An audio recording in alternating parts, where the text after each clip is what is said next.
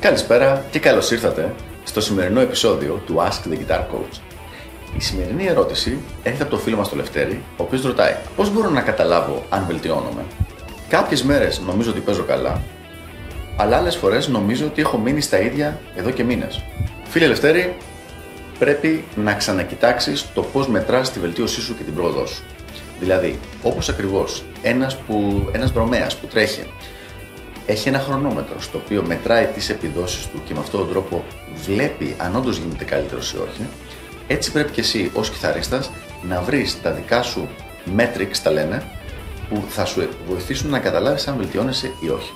Είναι πολύ ηρωνικό, για την ακρίβεια τραγική ηρωνία, αλλά πάρα πολλοί κόσμος παρατάει την κιθάρα ενώ βελτιώνεται με κανονικότατους ρυθμούς, απλά γιατί δεν πιστεύει ότι βελτιώνεται. Δηλαδή, ενώ υπάρχει η βελτίωση αυτή και στην πραγματικότητα είναι και μετρήσιμη, ψυχολογικά αισθάνεται ότι δεν βελτιώνεται και καταλήγει να τα παρατήσει.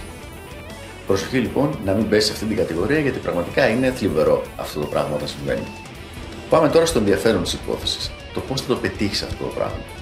Το να μετρήσεις τη βελτίωση σε θέματα τεχνικής και συγκεκριμένα σε θέματα ταχύτητας είναι αρκετά εύκολο.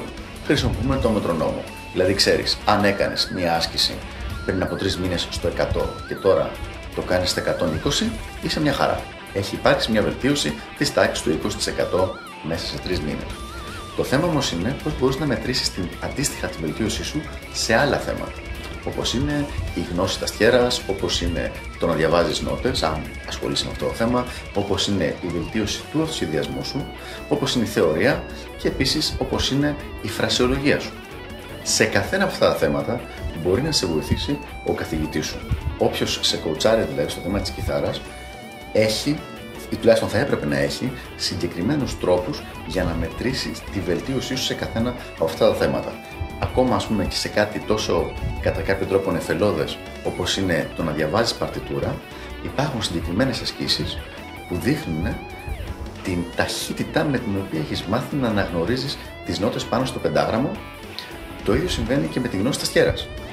Την ταχύτητα με την οποία έχεις μάθει να αναγνωρίζεις τις νότες και να βρίσκεις μάλλον τις νότες πάνω στην κιθάρα σου, πάνω στην ταστιέρα. Το ίδιο συμβαίνει για τη φρασιολογία, το ίδιο συμβαίνει και για τη ρυθμική κιθάρα.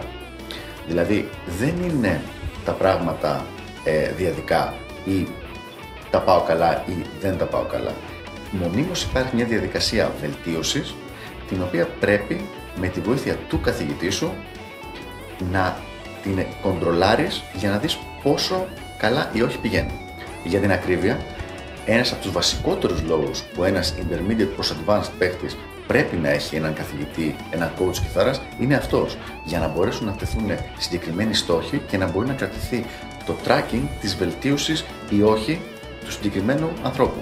Αυτά λοιπόν από μένα, ελπίζω να βοήθησα στο συγκεκριμένο θέμα και τα λέμε την επόμενη φορά στο επόμενο Ask the Guitar Coach. Γεια χαρά!